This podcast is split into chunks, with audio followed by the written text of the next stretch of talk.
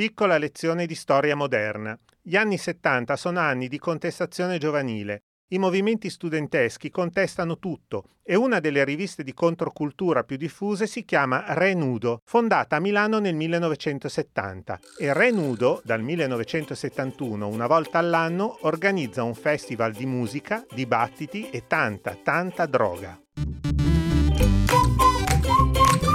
Su e giù per le tangenziali.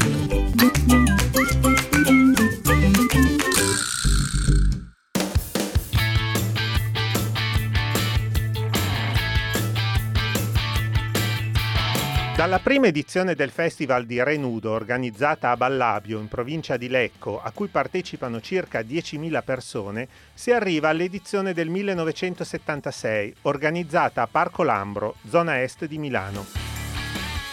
Il festival è ormai diventato un appuntamento fisso in cui la sinistra italiana trova un'occasione di approfondire argomenti, sperimentare nuove tendenze culturali come lo yoga e la meditazione, il tutto condito da tanta, tantissima musica di alto livello. Negli anni si sono esibiti artisti come Eugenio Finardi, Ivan Graziani, Pino Daniele, Franco Battiato.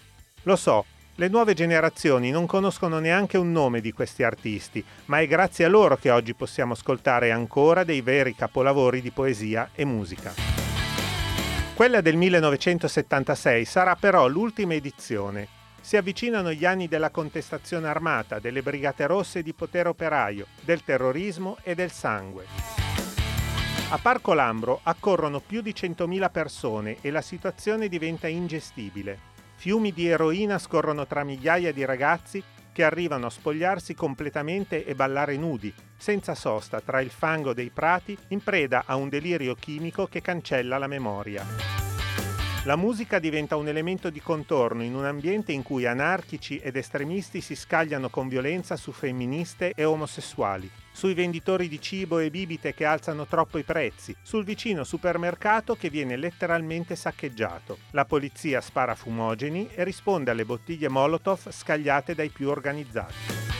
Lo stesso Andrea Valcarenghi, direttore di Renudo, commenta i quattro giorni del festival come, parole sue, un gran casino, salvo poi dare la colpa successivamente alla miseria culturale che sta dilagando tra le nuove generazioni.